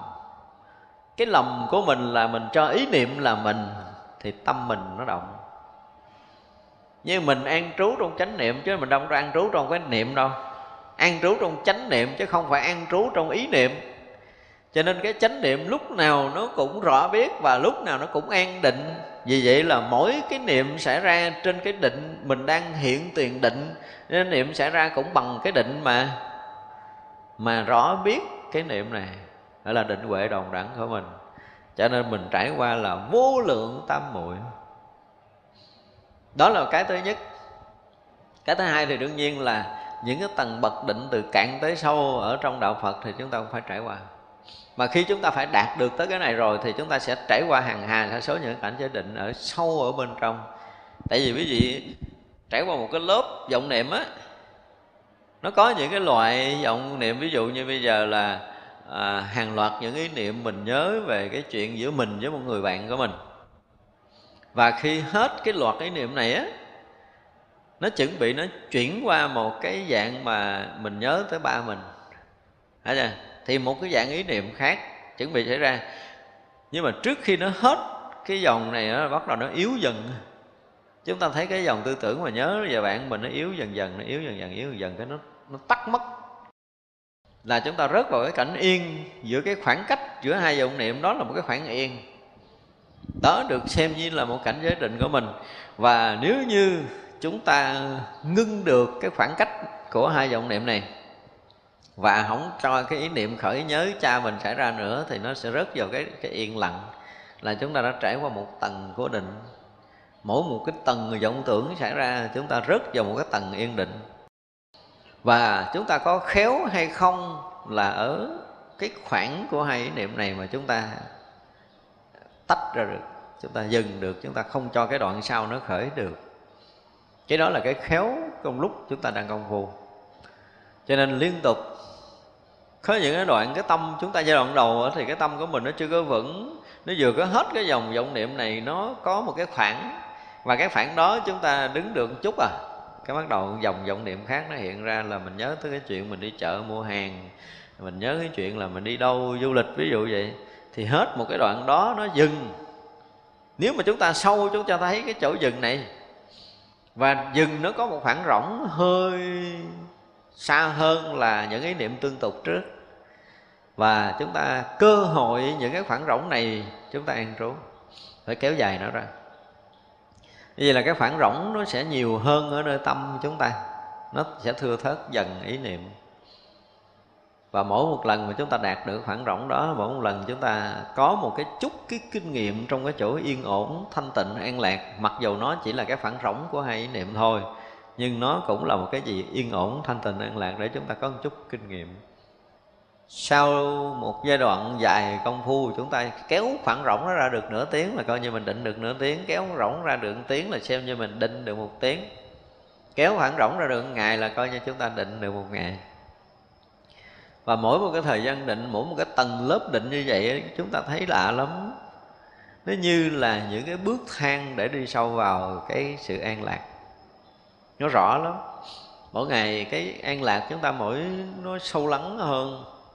Yên ổn, nó thanh tịnh, sâu lắng, yên ổn, thanh tịnh, sâu lắng. Mỗi một lần chúng ta nhập định, mặc dù là mình ngồi, mình nhập định được nửa tiếng, mình xả ra, mình thấy như là xong rồi. Mình à, không còn định nữa, mình đang động rồi nhưng không có đâu, chúng ta đã tới một cái tầng đó rồi. Và hôm sau nếu chúng ta trở lại cái tầng đó rồi thì chúng ta sâu hơn đường chút. Và ai như vậy mới được gọi là tiến thủ công phu, còn không là chúng ta bị mất đi cái đó rồi mà chúng ta không tái dựng lại được. Có nghĩa là công phu chúng ta gọi là ăn mai, lâu lâu được yên bữa, ăn hên. Chứ còn nếu mà mọi người mà gọi là cơ bản của thiền định đó là hôm nay tôi tới đây rồi, ngày mai tôi sẽ tới đây và tôi bước thêm bước nữa và ngày hôm sau nếu chúng ta công phu, chúng ta tới bước hai, chúng ta sẽ bước tới bước ba, tức là thứ đệ định nó sẽ có xảy ra nơi tâm của chúng ta rõ lắm. Càng lúc chúng ta càng thấy sâu hơn. Giống như là mình nói tới cái chuyện mà cái người mà giỏi phá được tưởng ấm á, thì ờ, lúc đầu hành ấm là một cái gì nó mù mờ lắm, sau đó bắt đầu nó hiện rõ nó hiện rõ một cái gì nó cuồn cuộn cuồn cuộn cuồn cuộn. Sau đó chúng ta sẽ thấy cái cuồn cuộn đó nó có từng sát na, từng sát na. Đó là cái cái cái cái manh nha để móng khởi hình thành cái tượng ấm. Mà nó hằng hà sa số những sát na dày đặc. Không có kẻ hở. Thế vậy là cuối cùng là cái ý niệm những cái tưởng ấm bên ngoài nó có cái khoảng cách xa ghê gớm khi mình thấy tới hình ấm rồi là nó gần như nó không có khoảng cách. Kinh khủng như vậy sơ hở một cái là nó xẹt cái thành cái ý tưởng. À, nếu mà chúng ta đủ cái định lực thì nó vẫn là cái vận hành của hành ấm và khi nào mà định sâu chúng ta mới thấy tới cái chỗ này. Và tới lúc đó rồi á thì phải đủ trí đủ đức đủ nhiều cái, hội tụ nhiều cái lắm. Phải là chúng tôi hay dùng từ là nhân duyên, là phước đức, là quả báo của mình. Gần như nó cũng chín mùi, công phu của mình nó cũng chín mùi. Thì càng lúc chúng ta càng thấy sâu sâu sâu sâu hơn cái nguồn vận hành mênh mông này. Thực sự vận hành rất là mênh mông, dày đặc. Không có không có ví dụ nào mà chúng ta có thể diễn tả hết nỗi hành ấm hay nói là nguyên một cái biển nước mênh mông này nọ kia là một ví dụ đơn giản thôi chứ không nói hết hành ấm là một cái gì nó kinh khủng lắm. Nếu mà không có sâu trong thiền định thì không phá nổi. Cho nên là chúng ta phải trải qua vô lượng, vô biên cái cảnh giới tam muội, tức là cảnh giới thiền định.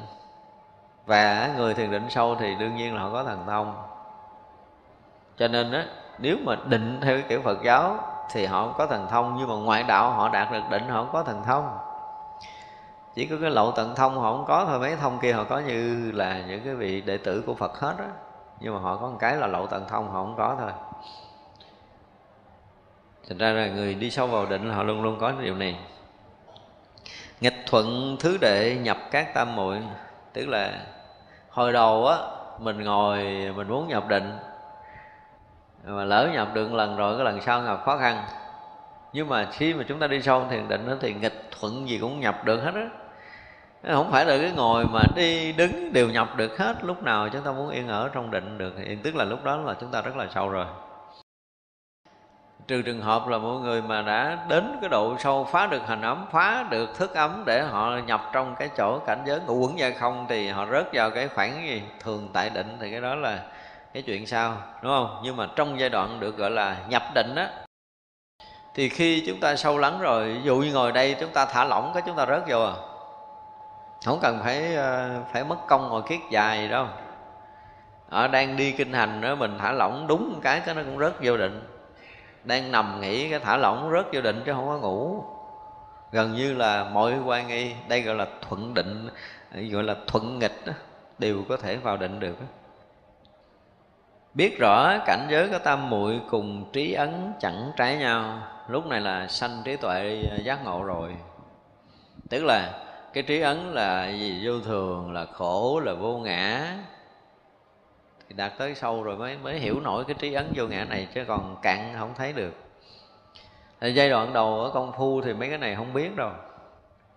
Cho nên á, lúc mà ai ở trong thiền định mà không có trí tuệ để rõ thấu những cái cảnh giới của thánh hiền, thì biết rằng cái định đó chưa phải là chánh định. Không có đơn giản đâu. Khi mà chúng ta, ở sâu trong định, những cái của Phật nói, những cái cái pháp ấn của Đức Phật, của chư Phật nói là nó hiện rõ rồi. Không phải hiểu nha. Hiểu là không đúng đâu. Ở trong cái chỗ rất yên định mà chúng ta thấy rõ pháp ấn của chư Phật, thì mới đúng thì lúc đó định sanh huệ đó. Cho nên cái chuyện mà giới định huệ á chắc có việc mình phải nói lại nói lại. Thì cái định nào nó sanh huệ, định tới đâu nó sanh huệ gì? Có chứ không phải không có đâu. Chỉ có những người ở trong định họ biết là định này nó phá được cái tầng vọng niệm nào, cái trí mình nó đạt tới đâu. Có rất rõ ràng. Ra cái cái con đường mà gọi là phá mười kiết sử là những cái tầng bậc thiền định. Nhưng mà cái định này, định tuệ nó hiện tiền. Chứ không phải theo cái đường tứ thiền bất định kia. Nên đường tứ thiền bất định nó, trước khi đức phật thành phật, thì tứ thiền bất định là ngoại đạo đã từng tu. Cho tới khi thái tử tất đạt đa mà đi tìm đạo, đi gặp ông út đầu lâm phất là dạy tới đâu? Tới phi tưởng, phi phi tưởng sứ thiên. Thái tử Tất Đa đạt tới, cho nên quốc đầu Lâm Phất nói là ta có tới một ngàn đệ tử, thôi ngươi ở lại giáo hóa cùng với ta đi. Thì lúc đó Thái tử Tất Đa thấy rằng là mặc dù đạt tới cái định này nhưng mà chưa trả lời được những câu hỏi ban đầu là gì. Tại sao chúng sanh sanh ra phải bị sanh già bệnh chết? Đúng không? Có cái gì để thoát khỏi sanh già bệnh chết không? Thì ở trong định này thấy không thoát ra được. Đạt tới phi tưởng, phi phi tưởng xứ thiên không thoát ra sinh già bệnh chết và cũng chưa có đủ trí để thấy trước khi chúng ta tới đây chúng ta là ai. Và sau khi chết mình là cái gì? Ba cái này không trả lời được.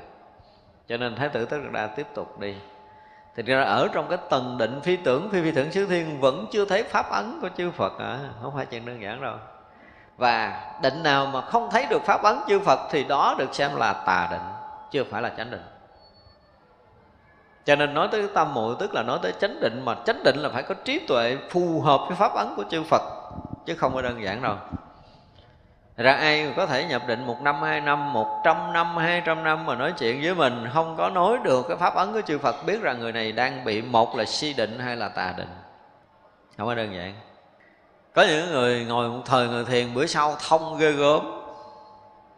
Mặc dù không có định sâu, nhưng mà họ khai được cái tuệ của Phật đạo đó là cái chuyện căn cơ nhiều kiếp rồi. Nó một họ bế tắc hoàn toàn. Nhưng mà có một đêm họ ngồi thiền chừng tiếng hồ sáng hôm sau họ thông như là cái gì luôn. Không có ai có thể lý luận lại được với họ. Thì họ vừa có một chút định họ vừa khai tuệ được. Cái dạng đó cũng rất là nhiều. Tức là họ khôi phục lại được cái ký ức cũ trong công phu thiền định nhiều kiếp của mình. Một đêm thiền định là họ có thể khai phục, khôi phục lại được nhiều còn những người mà chưa có từng trải qua những cái giai đoạn đó thì mình là những người bắt đầu bước vào những cái tầng bậc định đó, thì càng định sâu trong đạo Phật chúng ta càng hiểu rõ những cái pháp của Đức Phật dạy. Về vô thường, về khổ, về vô ngã chúng ta phải hiểu. Về cái không của đạo Phật là cái gì chúng ta phải biết. Chứ còn mà mình cứ biết biết biết biết biết mà chỉ cái biết biết lặng lặng lặng lặng biết biết mà mình không biết thêm cái gì có nghĩa là chưa phải.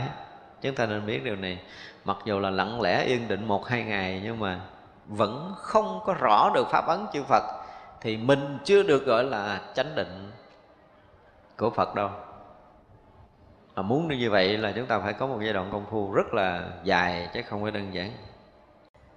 Thế là trong lúc mà định nhớ ờ, mù mờ là ông đúng rồi. Không rõ biết là ông đúng. Mặc dù nó rỗng lặng, nó mênh mông là nó gì nó rỗng cái kiểu mà không có biên xứ, thất quyền xứ rồi vô sở hữu xứ gì đó thôi cũng chưa đâu. Phi tưởng, phi phi tưởng xứ thiên cũng chưa. Bắt đầu là ly hỷ, diệu lạc là xả niệm thanh tịnh theo kiểu tứ thiền nó cũng chưa.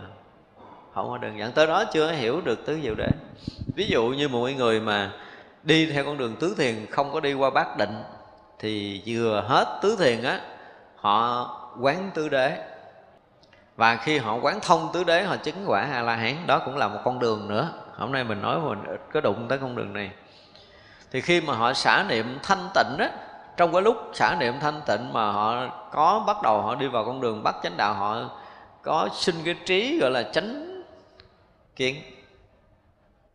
Cái chánh kiến bắt đầu sinh ra. Chánh kiến bắt đầu sinh ra là thấy được pháp ấn của chư phật à rồi bắt đầu họ mới tránh tư duy từ cái chỗ mà thấy được pháp ấn của chư Phật. Có nghĩa là tư duy theo kiểu vô thường, tư duy theo kiểu không, tư duy theo kiểu khổ, tư duy theo kiểu vô ngã. Thì họ thông được vô thường khổ, không vô ngã. Có nghĩa là họ thông pháp ấn của chư Phật là có khả năng chứng a la hán tức là tứ thiền, họ phải bẻ con đường này mà phải là một vị thầy rất là giỏi mới có thể dẫn người ta con đường này.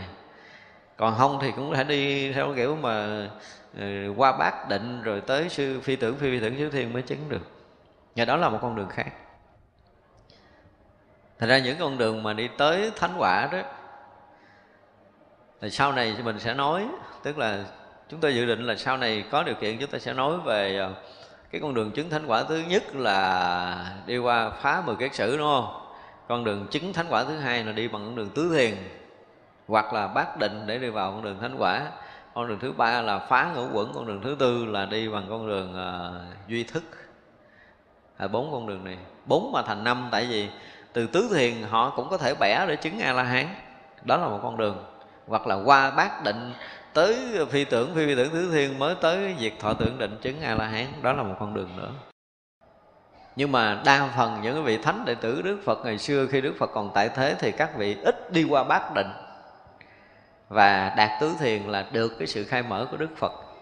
Tới tứ thiền mà có được sự khai mở thì có thể chứng a la hán nhanh chóng, hoặc là cho họ quán tứ đế. Quán tứ đế bắt đầu đi vào con đường bắt chánh đạo, thì chứng quả a hán cũng rất là nhanh chóng. Thì nó cũng là những con đường để phải đi. Cho nên là đi vào định sâu mà phải phù hợp với pháp ấn của chư Phật là đúng. Chúng ta nên nhớ, để học tới đây là chúng ta sẽ hiểu để sau này mà lỡ ai mà có đi vào thiền định mà mình thấy, ủa, sao đâu có sáng gì đâu đâu có thấy vô thường, đâu có thấy vô ngã gì đâu cái gì là biết mình chưa tới. Quán vô thường không có nghĩa là quán mà mình hiểu vô thường đâu. Cái lúc mà chúng ta đang ở trong thiền định á, mà chúng ta hướng tâm về vô thường á, chúng tôi dùng cái từ là hướng tâm đi. Hướng tâm nó cũng không có nghĩa là động đâu. Thì tự động nó lạ lùng là nó có một cái sáng để mình có thể thấy biết được vô thường mà không phải hiểu cái hay của cái lúc mà tâm chúng ta đang yên á, chúng ta biết mọi chuyện á, nó không phải là cái thấy biết của dòng thức. Mà nó sáng tỏ lạ thường lắm. Thật ra nếu như mỗi người mà được một cái vị thầy chuyên môn mà hướng dẫn công phu thiền mà nó có, gọi là thiền quán, dùng một chút trí tuệ để đi vào công phu á, thì nó vừa vừa sâu trong công phu thiền định mà vừa mở được cái tâm của mình còn không á thì chỉ chuyên là định thôi, mà định nó đến một cái tầng nào đó mới mở tuệ thì nó uổng nó mất thời gian rất là nhiều và chậm á, cực nữa. Cho nên cái thiền quán có khi cũng có thể được áp dụng với một số người.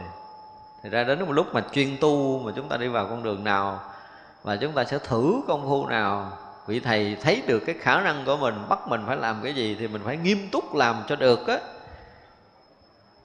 giống như chúng tôi dùng từ giai đoạn đầu tôi bắt thở thôi mà thở không được rồi không chỉ gì nữa luôn, đóng cửa.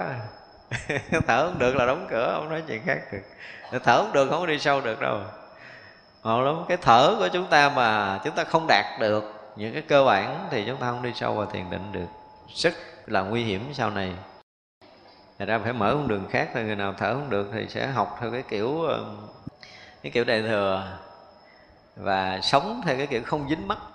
Sống theo kiểu không dính mắt, Dần dần dần dần, cái trí sáng ra Thì sẽ đi bằng con đường khác, Là khai mở con đường phá ngũ quẩn. Thì sẽ lại đi con đường khác, Không đi bằng đường thiền định.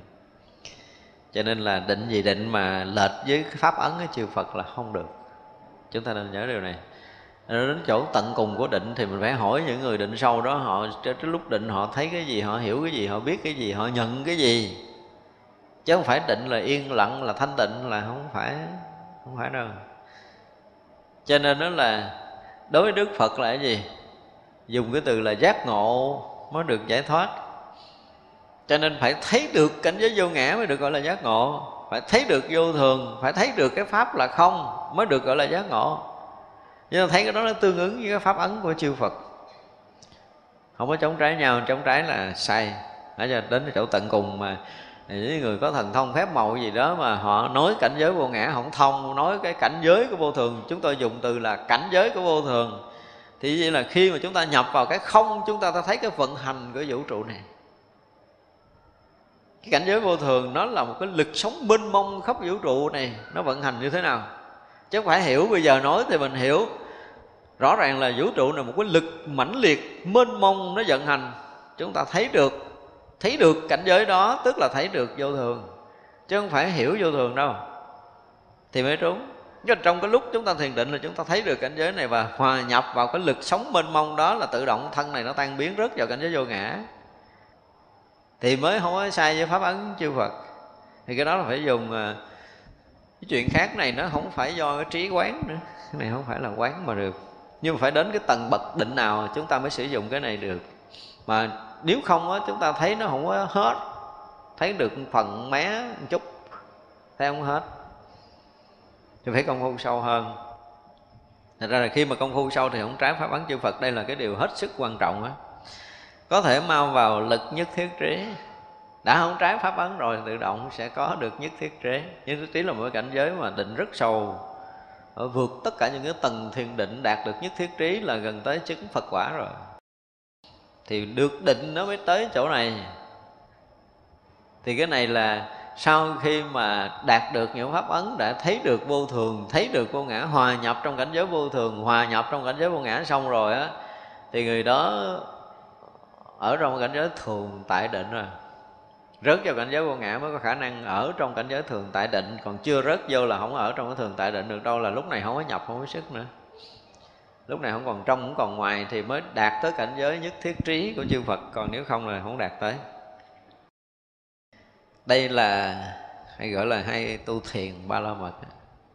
Đạt tới cảnh giới nhất thiết trí trí của chư Phật mới được gọi là thiền ba la mật.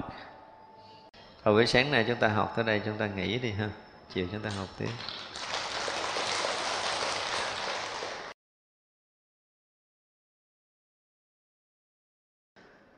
Chúng ờ, sanh ờ, vương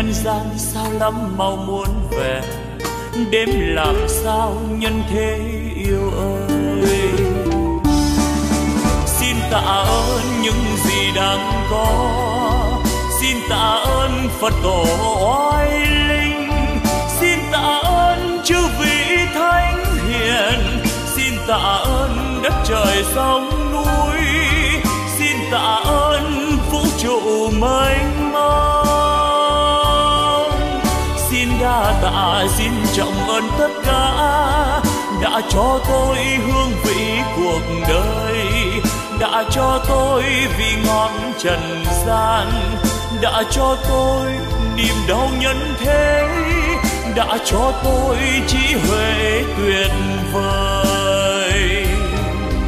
Để bây giờ đạo đời tỏ ràng ánh đạo vang tỏa khắp nhân gian. Ôi cực lạc, ôi niết bàn miên việt muôn ngàn hoa rộ nở, âm nhạc reo vui khắp chốn trần gian. Nếu ai biết ta bà vui đến thế, đạo diệu màu tỏ ràng nghìn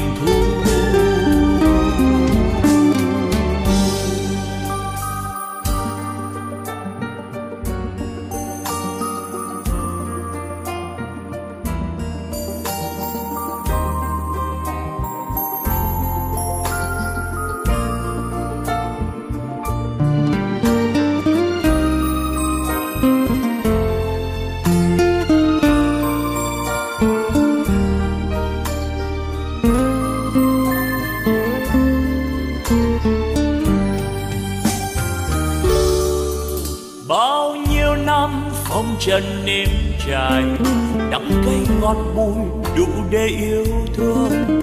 Ôi, nhân gian sao lắm mau muốn về. Đêm làm sao nhân thế yêu ơi. Xin tạ ơn những gì đang có. Xin tạ ơn phật tổ oai linh. Xin tạ ơn chư vị thánh hiền. Xin tạ ơn đất trời sông núi. Xin tạ ơn vũ trụ mênh mông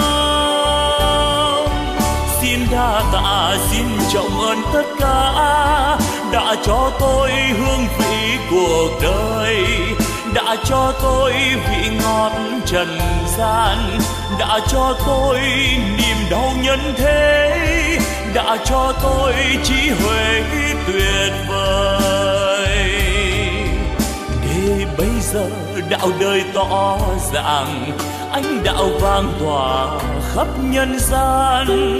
Ôi cực lạc, ôi niết bàn miên việt thế giới muôn ngàn hoa rộ nở, âm nhạc reo vui khắp chốn trần gian. Nếu ai biết ta bà vui đến thế, đạo diệu màu tỏ ràng nghìn thu. Nếu ai biết ta bà vui đến thế